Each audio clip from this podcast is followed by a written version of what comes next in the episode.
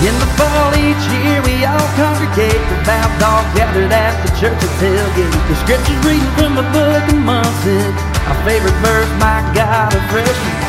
Drunk and obnoxious, what Georgia face, ain't nothing finer in the lane.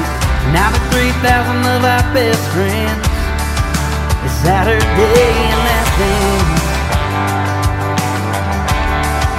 It's Saturday.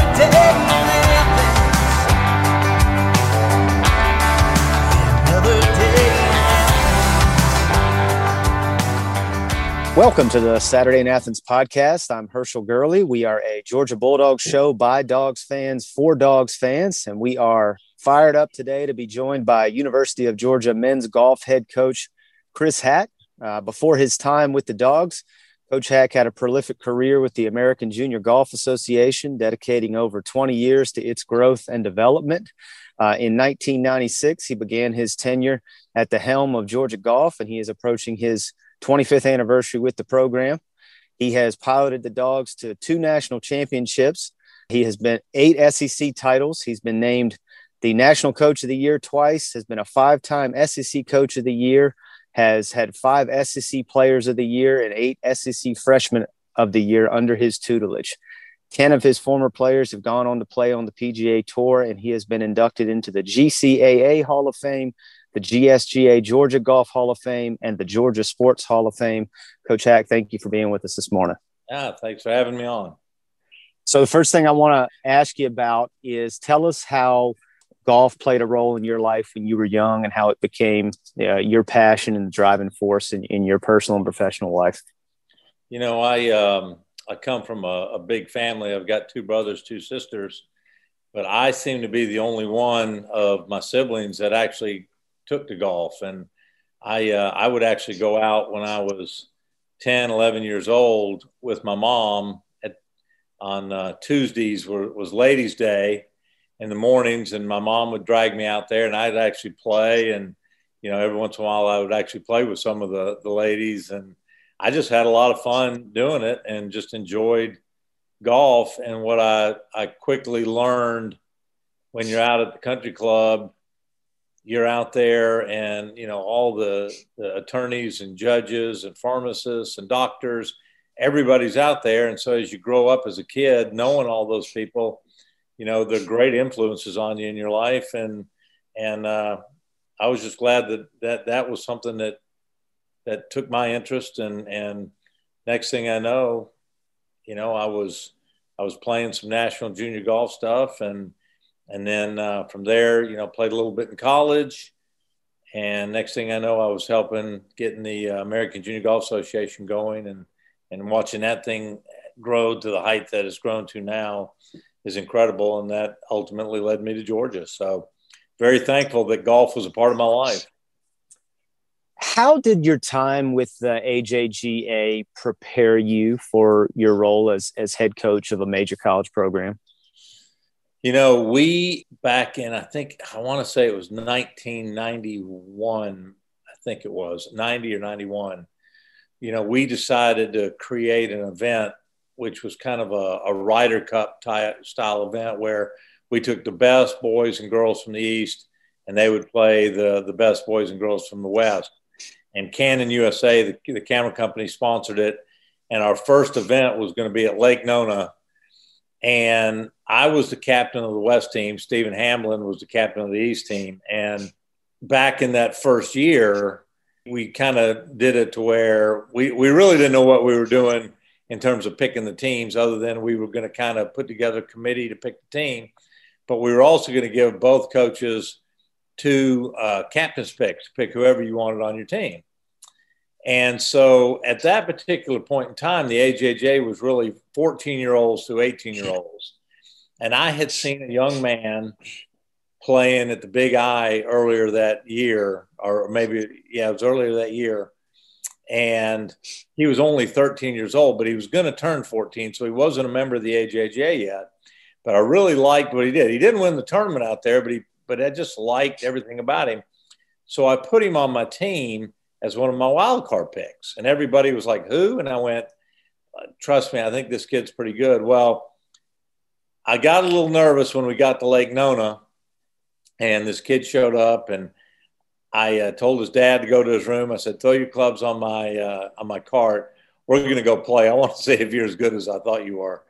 And so we went and we played. And after 9 holes, I said, I think I'll be okay, because Tiger Woods turned out to be a pretty good player. Oh, wow. So Tiger at age 14, just turned 14, joined my team. And then I had him for 3 more years. So I had him for 4 years on my Canon Cup team. And so really kind of having that atmosphere, I did that for 6 years before I left for Georgia. But doing that team format and being with those guys and girls and really, you know, I enjoyed the team meetings at night and getting with those guys and going out in the practice rounds with those guys. That's what really sparked my interest. So when I got a call about maybe whether or not I'd be interested in the University of Georgia position, I think having had that experience, I went, yes, absolutely I would. And I think that's what piqued my interest. And so I kind of brought to Georgia a lot of those same type of feelings and thoughts I had about team atmosphere. And luckily Vince Dooley hired me and gave me a chance. I'm always interested in this because I feel like I played baseball all my life and in college, and I feel like in athletics and in general, recruiting kids that are 17 and 18 years old is a difficult proposition, right? You're trying to forecast not only what they're going to be physically, but I think more importantly, and I think this kind of gets discounted a little bit, is how they're going to develop and how they're going to be from the mental aspect of things. And you bring up Tiger, and I think one of the things that's made him most special as a golfer is his mental fortitude, the ability to push on and to kind of be make that his greatest asset. He's obviously very physically gifted, but I think he said in interviews that he didn't have the physical talent in his mind that, say, a Phil Mickelson had, but mentally he had to grind it out and make himself great.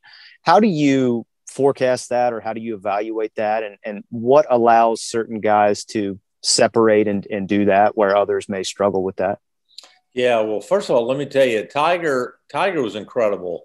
And you're right. His dad really prepared him in a very unique way, but in a very good way. And one story I'll tell you real quick is that, you know, I got to know Earl pretty well. And in fact, we put Earl on our board at the AJGA at some point just to get, you know, again, his insights and his ideas. But one thing he told me that I thought was really interesting is that he taught Tiger how to play the game from the hole backwards. And so, you know, I tell people that all the time, and they go, what does that mean? I said, well, you know, when he was 2 years old, the hole was only maybe 5 feet, you know, 5 feet long. Right. You know, as he got older, you know, next thing you know, he might be playing a 20-yard hole, and then he's playing a 50-yard hole, and then he's playing a 100-yard hole. But what he always was teaching Tiger was that, you know, you hit a first shot, you try to put the ball on the green, you try to make a birdie, or you make a par. So he was learning that it was all about scoring. Whereas I remember when I was a kid, me and my buddy Lewis Brown, we would go to the back tees to see if we could break 80, which was, in hindsight, probably the dumbest thing we could have done, because, you know, again, that wasn't much of an accomplishment in terms of learning how to do the scoring. So learn that from Earl early on in that regard. But to your point about what we do with our team, you know, the thing about golf is that there are innate a number of very, very talented players, and there are some very talented players that never make it on tour. There are some guys who have a little less talent who make it on tour. And inevitably, the variable is guys who can handle the pressure. So guys who can handle the fear, guys who aren't afraid when everything's on the line. They have the mental fortitude and the mental toughness to embrace the scared and the afraid and the pressure and still hit a golf shot, you know, even with everything on the line. And that's hard to do. It's hard for some guys to mentally just do. And so one thing that we try to teach all of our guys is to try and be comfortable when they're uncomfortable. And that's the key, because because again, there's a lot of good players, but the guys who can do it when everything's on the line is the guys who win and the guys that make the big difference and make a lot of money. And Tiger was always very, very good at that. Jack Nicklaus was always very, very good at that. You know, Justin Thomas is good at that. That's what makes good players great, is being able to embrace that. That's a great point. And I would say at the professional events that I've attended, what was amazing to me, especially at the first one I attended, was how great each golfer on the golf course is, right? At that level, they are all, to the average golfer like me, they're just freakish in their talent. And if you watch, say, if you're at the Masters and there's 85, 86 of them, and you say, look, all these guys could be the best golfer in the world, and there's this little sliver that separates them. And I've always just been fascinated by what that is, because I feel like in so many ways, golf is a game of managing failure and having a short memory and then moving on and capitalizing when you can. And I just feel like that's such a easy thing to say, but from an execution perspective is a really, really difficult exercise. And it's interesting that you bring up the point about being uncomfortable. I'd heard an interview with one of your former players, Kevin Kisner, and he was asked, are you nervous when you get on the first tee at a major? And he's like, well, I never stop being nervous, but the difference is I've done this so many times now that the experience of being nervous is different for me than, say, it would be for you that's playing on the weekend and then comes to play at Augusta. He goes, So it's not like I'm feeling the emotion any less. I'm just managing it differently based on the number of repetitions that I've had doing that. And I never had heard it framed that way. Yeah. I just thought that was a really, really interesting way to look at it. And I think that's very true. And, because I even think, you know, Dustin Johnson or Tiger or Nicklaus, any of those guys will tell you, they still felt those butterflies. They still felt, but they just, again, they've just learned how to manage that, you know, when that happens. You know, it was interesting. I remember listening to a story, this was years ago, listening to John Elway talk about when he first got into the NFL and his rookie year, he could not believe how fast all these guys were. And that, man, he just felt like he had no time in the pocket. And that as 5 or 6 years went by, he all of a sudden he got used to it. And then he felt like he had all the time in the world back there. He felt very comfortable. So having repetitions of doing it and being under that gun and doing it so often, eventually that's ultimately what happens. And I'm sure Tom Brady probably feels the same thing. He's done it so much. He's been in that arena so much. He probably feels like he has all day back there. So it just makes a good quarterback great because he doesn't have that extra pressure of worrying about things. You have obviously had a fantastic career at the University of Georgia, and you have built an incredible program and have produced enough pro players that it's easy to replace the P with the U in PGA Tour and make it the UGA Tour because the university is so well represented. What would you say has been, I guess, the most consistent aspect of the program over your tenure, and what has led to that continued success? You know, I think, you know, in any good program, you just want consistency. You always want to continue to do the same things you've always been doing. One thing that I think we do is we treat everybody the same. Whether you're a seasoned veteran or you're an incoming freshman, we treat them all the same whenever they come in, and we give that freshman every opportunity right out of the gate to prove themselves. You know, that's the beautiful thing about golf is that you tee it up and you don't have to play defense against that guy or anything. It's him and the golf course. So if he goes out and shoots 68, that's all that really matters. I mean, that's up to him to do. And so a freshman is he feels entitled to be able to come in and earn that spot and win that spot if he plays well.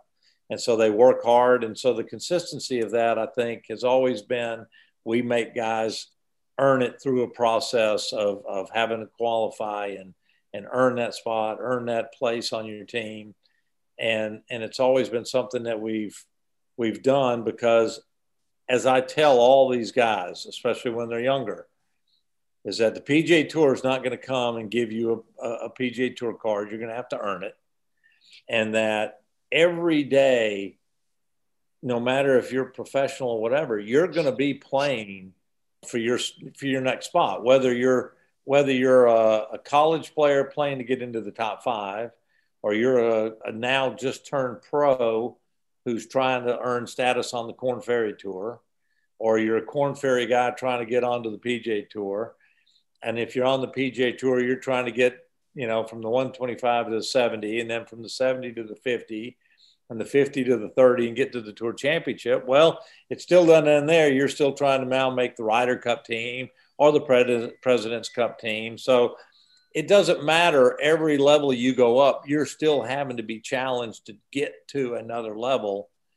And so that's why you can't ever sit back and rely on your past. You got to always be going forward, trying to get not necessarily better, but just getting more consistent. And if you can just have a lot of good consistency in your game, you're going to give yourself a chance to win a lot of times, or at least you're going to, as Kisner says, cash a lot of nice checks. Cash a lot of nice checks. That's right. This ain't no hobby, as he would say. That's right. Well, I want to ask you about, just because you've been there coming up on 25th anniversary at the university. I just want to let you talk a little bit about what the University of Georgia and Athens has meant to you over that time period, and what it's meant to the growth and development of the golf program. You know, I think back on the fact that if it hadn't have been the University of Georgia, because, you know, I grew up a huge Bulldog fan, and if it hadn't been Georgia that came calling, I don't know that I'd have made this move. But the fact that it was Georgia, I had a lot of friends that played at Georgia. I played high school golf against some guys like Madden Hatcher and Jack Larkin and Peter Persons and Lewis Brown. And so I knew a lot of those guys. A lot of the guys who had come through the AJGA in my time there had gone to Georgia. I knew a lot of those guys. I don't know that I'd have done it, but I can remember when I came up to Athens and met with Coach Dooley, and he kind of took me around and showed me the facilities. We didn't really have very good facilities. We didn't have anything really. It was actually pretty awful in the fact that, you know, the public drive-at range was what we used. You couldn't even get a ball picker out there because the ruts in the range were so bad. There was a telephone pole out there in the middle with a big sign up on the top that said 150. And then there was a blue barrel way down to the right with a broken flag stick in it. And, you know, these were your targets. And to a lot of people, they might've looked at that and went, I'm not going to do this. I can't recruit to this. I actually looked at it as an opportunity, because I thought, you know what? I can build something here. I can grow this. I can really take it from where it is and really make it into something special. And we did that very quickly. So within 2 years, we had built a whole new practice facility. And then within 3 years, we built a clubhouse out there for the team. What's funny is, you know, back in those days, nobody really had that kind of stuff. Right. I found, and the reason I did it, what I found was my office, believe it or not, my very first office was the old trophy room in the Coliseum. And I shared it with the cheerleading coach and the women's sports administrators in there. Excuse me, women's sports promotions in there. And so it was on the concourse of the Coliseum.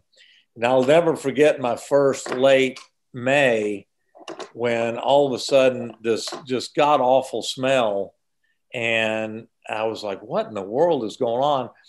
That they did the rodeo in the Coliseum. They would close it off, they'd bring all the dirt in, and they did the rodeo in there. So wow, it was a farm smell for sure. But I would always find myself being in my office in the Coliseum and going, I wonder if anybody's out at the range. So I'd drive out there, and nobody'd be out there. So I'd go back to the office, and then I'd go be like, so I wonder if anybody's out there now. 3 hours later, I'd go out there, and maybe somebody's out there, and I'd work with them or do something with them. And then they'd leave, and I'd have to go back to the Coliseum. So I was always driving back and forth. And I finally said, I need an office out here where the guys can come and see me. They can be where I am. We can talk about golf. We can go out on the range. We can do whatever we need to do. So we built this really nice clubhouse with a locker room and everything. And it was really kind of one of the first ones in college golf that maybe wasn't attached to a clubhouse that somebody else had already done. And so then all of a sudden people started coming to see what we did. Now, just about everybody has those now. And in fact, we've gone through a renovation and made ours even bigger and better from the original. But those are huge differences for our program to kind of get out in front of everybody and do things. So I know you're a big football fan. I have to ask you about Topgolf at Sanford. How cool is that to kind of have the intersection of the big stage between the hedges and Topgolf being the number one show there, golf being the main attraction for 4 or 5 days in June? I think that is going to be super cool. I'm telling you, I'm so excited to see that happen. When Josh Brooks, before it got announced, and he said to me, "Hey, I'm thinking about doing this. What do you think?" I went, "Heck yeah, absolutely. I think that's one of the coolest ideas going." And, Josh, what I love about Josh is he's a very forward thinker. I can remember years ago when we did the concert at Sanford Stadium, and, we've always talked about doing another one of those. I mean, that place over there sits empty for most of the year. So yeah, to be able to utilize it and do something like this Topgolf or a concert, I think it's awesome, because I love anytime I can go into Sanford Stadium. I love it. So no matter what it is, football, concert, golf, I'm in. Yeah, we're the same. My sister has never been to Athens, and her birthday is the weekend of Topgolf. So we're taking her to Athens to do Topgolf at Sanford, and we're really, really excited about it. I think it's going to be an awesome showcase. He's going to love it. Yeah, it's just going to be great. So I want to talk to you a little bit about Augusta, just because I had the opportunity to go with my dad for his 70th birthday, and it was just such a joy. I love that golf course. I love that place. And what is it like for you as not just as a fan of golf and someone who loves golf, but I think it's neat. You have kind of a different dynamic to have guys that you've coached and you're an active part of their life to go to that place and to watch those guys pursuing their dream.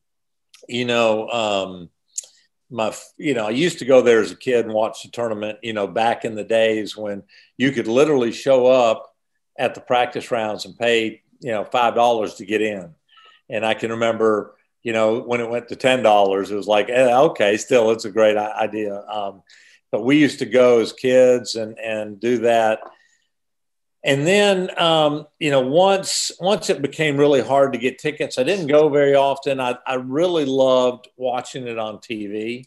Yeah. Because I think the TV coverage of the Masters is second to none. I mean, it's fantastic. And everything you can do now, it's great. But when Ryuji Imada, who was one of my players in '99, who helped us win the national championship, when he won the Bell South Classic and got invited to the Masters, he invited me to come, over for a round, but to come down to, where he was staying. He said, you'll actually go in with me. So I was actually able on tournament day to go down Magnolia Drive with him. Oh, wow. And I mean, what a, goosebump moment that is. You're just like, this is so surreal to be able to do that. So that was always, one of the biggest highlights. I actually did have a chance to caddy in the par 3 tournament for a buddy of mine named Willie Wood. And this was back when Tiger was just getting going. Yeah. And so there were a couple of times in those days when they were still using the old driving range. And so we went up on the range, and Tiger was hitting balls, and I just kind of went down there and was talking to him a little bit. And he was hitting these drivers, and they were like bullets going right into the net down there. And I said, "Why are you hitting bullets like that?" And he goes, "Well, if I hit them normal, they go over the fence and into Washington Road, and they get mad at me." I said, "Really? You can hit it that far?" And he said, "Yeah." And I went, "Hit one for me." He said, "No, I can't. I said, "Not even for old time's sakes?" And he went, "No, they get mad at me." I said, "Okay." So we kept talking about all different kinds of stuff. And then at some point I saw him tee one up a little bit higher, and he hit it. And that thing it must have flown to Piggly Wiggly. And he picked up his tee and said, I got to get out of here. You're going to get me in trouble. So that was another great memory. But there was one year when we had six guys, six of my former players playing in it. It was Bubba, Eric Compton, who had finished second at the U.S. Open, and I think Russell Henley had won that year. Brendan Todd had won the Byron Nelson. Chris Kirk had won. And I'm trying to think who the sixth one was. It was might have been Harris or Kisner, one of those guys. But anyway, it was funny. I got a note, or I got a text saying, "Hey, do you know what's going on? Billy Payne has asked the six Georgia guys to join him over by the putting green at 3 o'clock today or whatever. Do you happen to know what's going on?" I said, "I have no idea." And what I came to find out was he had them come over and he had a picture made with the six Georgia guys holding the Georgia flag. And then he ended up getting that blown up, and he framed it with a flag signed by all those guys with a little plate that he gave to me, which hangs in my office today. It's one of my coolest things I have in there. Oh, that's awesome. But there was also a year that Harris and Henley not only were in the tournament, but got paired together in the first two rounds, and they were in the final pairing day one. So literally walked the entire day with that group, watching my two guys play who had come in as freshmen together and were roommates together. And here they are playing in the first round of the Masters together. And I'm walking with the parents, and we relived a lot of great memories that day. Oh, how cool is that? So I have to tell you my Mr. Payne story at Augusta. My dad and I were lucky enough to go Saturday and Sunday in 2018, I guess it was.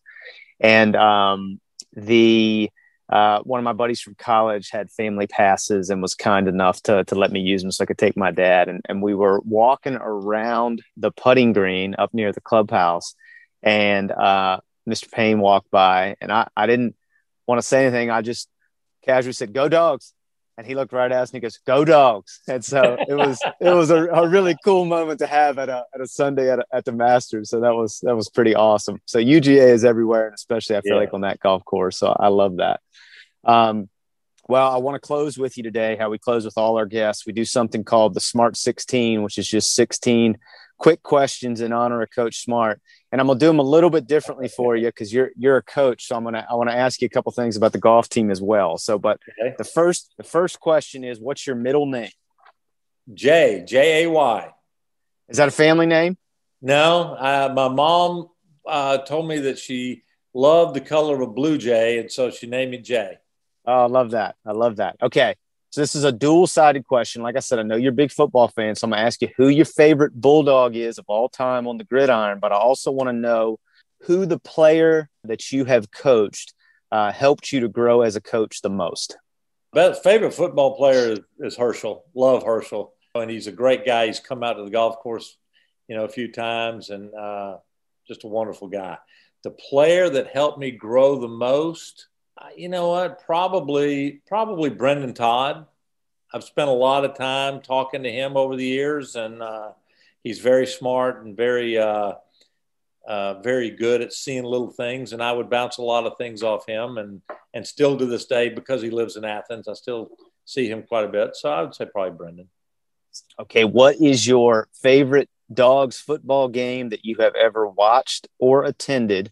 And what's your favorite moment as a coach? Probably without a doubt, my favorite game was going to the Rose Bowl and watching that game. And it was incredible. The atmosphere, the whole experience was great. And then it turned out to be one of the greatest classic football games you could ever watch. Was that the first time you'd ever been to the Rose Bowl? Yes, absolutely. And how magic was that? It was awesome. And the fact that we were going to the Rose Bowl, my wife and I were like, we're going. We're going to go out there because, whether we could get tickets or not, we were going to go out there. But obviously we got tickets, and it was experience of a lifetime. In fact, I think if we went back to the Rose Bowl, I don't know if I'd go because it'll never match that one. It's interesting you say that. My brother and I have talked about that. I just don't know if it could ever eclipse what that day was. I mean, the weather that day was magnificent. And, you know, the B2 coming over and just, I get chill bumps even now thinking about it. And then the way that game went, and for as many Georgia fans as that were there to get to revel and celebrate in that moment together. I mean, that's almost an untoppable moment in a lot of ways. Yeah. And it was such an incredible game. It was, it sure was. Well, how about favorite tournament you've ever been a part of as a coach? Well, obviously, my national championships have always been very, very, very special. But there's an incident in both those events that always stand out to me. The final round in '99 when we won, Ryuji Imada was paired with Luke Donald and Charlie Howell in the final round, and he not only played one of the best rounds of golf. It was probably the best round of golf I've ever seen, because he not only loaded us up on his back and carried us to a championship, he shot 67 that day, which tied the course record. Oh, wow. That's how hard that golf course was. People got to understand, in the national championship that year, we were the only team that didn't have a round in the 80s. It was playing that hard.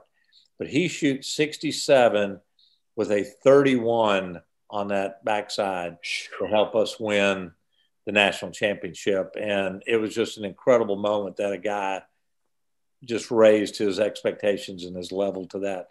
The second one is the national championship at Caves Valley in 2005. Now imagine we're going into the final round with a 9-shot lead over Georgia Tech. And that night I didn't sleep very well, because all I can think of is, if we lose a 9-shot lead to Georgia Tech, Georgia faithful will never let me live that down. So I was a nervous wreck all night. But what ended up happening was something that's never happened, to my knowledge, in college golf, in any tournament that I've seen since then, before then, and since then, and that is all 5 of my guys shot 70 in that final round. All 5. So every guy that came in, 70. So there was never any pressure on me. They all played that good. And, but to have all 5 of them shoot the exact same score on the final round of the national championship was incredible. Oh, that's awesome. I love that story. And especially to have it happen against Georgia Tech, it can't get much sweeter than that. You're right about that. What is your favorite rivalry that Georgia has? In golf? In any sport? Well, and obviously in golf, it's whenever we play Georgia Tech. We love going up against those guys. I also love going up against Oklahoma State. Those are, those 2 great programs who we love battling with them. But when it comes to football, I love when we play Clemson. That's one of my favorite games to see us play. Obviously you got to like whenever we play Florida and anything. So if I had one big match that I had to pair myself up and have play for all the marbles, I want to play Tech and golf. That's a good one. I feel like clean old-fashioned hate is never a bad thing, regardless of what the sport is. So I'm good for that. It's not much of a rivalry in football anymore, but in golf, it's still a really good one. Yeah, football's kind of gone by the wayside, but hopefully it'll come back. I'm one of these people that likes rivalries to be heated and competitive, so I'd like to see them at least get competitive. I mean, you want to see the good guys come out on top every year, but I'd at least like it to be competitive games. Yeah. Okay, what is a dual question? You can answer it either way. We usually do, what's your favorite away stadium in the Southeastern Conference? So I'm going to ask you, what's your favorite away golf course to play in the Southeastern Conference? We don't do that a whole lot. We don't really go play everybody else's golf courses that much. There is one that we're going to be playing, which is in Mississippi State's tournament. It's called heck, I can't remember. It's called, God, now I've lost track of what it's called. But I understand it's a great golf course. So I'm really looking forward. Old Waverly. It's called Old Waverly. Okay. So looking forward to playing that one. And they say it's a great, great golf course to play. But, you know, most of the other ones, the Gator is okay. You know, Auburn's is okay. Frankly, I think our golf course is probably the best in the conference. The one they have out in Arkansas is really, really good. It's unbelievably conditioned. It's very, very hard. But it's hard to the point where I made the comment when we played the national championship there with the Hills that they ought to make prisoners play out there. That's a whole Brad Lastinger line. I mean, it's incredibly hard to walk. So I wouldn't want to play there every day. All right. What is the loudest home game you've ever attended at Sanford Stadium? Do you remember the game? This is the one that stands out to me anyway. But you remember the game when I think we played Auburn, and it was the game in where they played Soulja Boy on the sidelines, and they're all dancing over there. Oh, yeah. I actually think they wore the black jerseys. That was the blackout, yeah, 07. And that was the most fun, electric, loud I've ever heard it that I can remember. That has been a very popular answer amongst our guests. Yeah. So I think it speaks to how loud it was and how ruckus it was that night. I was in grad school in Boston at the time, and even on TV, it was one of those games where you could just feel the atmosphere. Absolutely. So, yeah. Oh, that's cool. Yeah. All right. So you get to choose the headlining act at the Georgia Theater. Who do you choose? The headlining act? I would probably take Luke Bryan. That's a good one. That's a good one. Yeah. Okay. What is the cocktail you're mixing for the world's largest outdoor cocktail party? That'd be vodka with a little peach fresca and maybe a little splash of cranberry in there. Oh, we're gonna have to put that in the rotation. That sounds good to me. That's gonna have to make the tailgate menu here in the fall. Yeah. Very good. I'd give it a try. Okay, you got one meal to eat in Athens. What's your favorite place to eat in Athens? Oh gosh. Oh, my goodness. I know that's an impossible question. Yeah, I like them all. You know, the guys at Five Bar are great. The guys at Chuck's are great. Man, that's a hard one for me. And the Last Resort, I love that place as well. I'd probably go Last Resort. That's been a popular answer too. We've had some guests say, "Can I name one for every meal of the day?" Yeah, which I love that. All right, do you have any? Do you have any golf match superstitions? So you guys are going into a big tournament. Do you have any tournament superstitions? Things you have to do, something you have to wear, any of those type of things? You know, I've tried to get away from those. Just because. Gosh almighty, I think I drive everybody crazy. But no, I kind of – my superstitions kind of happen as the tournament goes on. So if I'll tell you a story. So in 99, again, these superstitions. In 99, we're at Hazeltine, and I was leaning up against a tree, and one of the guys made a birdie. And I was still leaning against a tree when another guy came through and made birdie. So then I had to stay there and wait for all five groups. And I used to have a superstition where, like, again, up at Hazeltine, you'd get up in the mornings and it was very cool in the morning. So I would put on my rain suit over my pullover. And but if we got off to a good start, I was not taking anything off. And it was always funny because the guys kind of knew that. So when they would make the turn and they'd see me on like the 11th or 12th hole and it's 80 degrees out and I still had my rain suit on, they all knew we were playing pretty good because I wouldn't take it off. Oh, I love that. So that was probably my biggest superstition, not change anything. All right. What is your favorite Sanford Stadium pregame tradition, whether it's a dog walk, a lone trumpet, Larry Munson coming over the airwaves and addressing Bulldog Nation? What's your favorite thing about the pregame atmosphere at Sanford? When, and this is kind of crazy, but when that lone trumpeter stands up over there, over the H and South, and it gets quiet and that happens, I get chill bumps every time. Yep. And then of course, you know, leading into Larry, but I just love, I love that. I tell you the other one that I've really come to like now that cell phones are in use is when everybody turns their light on in the fourth quarter and does that, and it lights up the stadium like it does. I think that's very cool too. Speaking of that, and speaking of your Rose Bowl answer, how cool was that out in Pasadena when that happened? Because there were so many Dogs fans. I thought that was a really neat moment. And you know what? That right there was the telltale sign of how many Bulldogs were out there, because absolutely, there were many Oklahoma people doing that because they had no – I don't think they had a clue what we did. And I mean, that happened. And the same thing happened at Notre Dame. That's right. That's exactly right. And then you went, wow, we are overwhelming this place. So, no, I love that tradition. And again, it gives me goosebumps when that happens. Yeah. Oh, that's a really good one. I love that tradition. I love too, that that's something that travels. Even we went to Vandy for the season opener a couple seasons ago, and even in Nashville that night, you know, you just saw it, and it's kind of a cool way to know that your brethren and sisters are all there with you. So that's a cool thing for sure. Okay. Black jerseys, yes or no? No. I'm a traditionalist. I just kind of like traditional things, even though one of my favorite games was the black jersey game. That's right. I think that's one thing. I think that may be something you break out once every 10 years or something. But, yeah, I almost, you know, again, I almost feel like you rely on it for fake juice a little bit too much, and we don't need that. We got a good team. Let's go tee it up and play. I like that.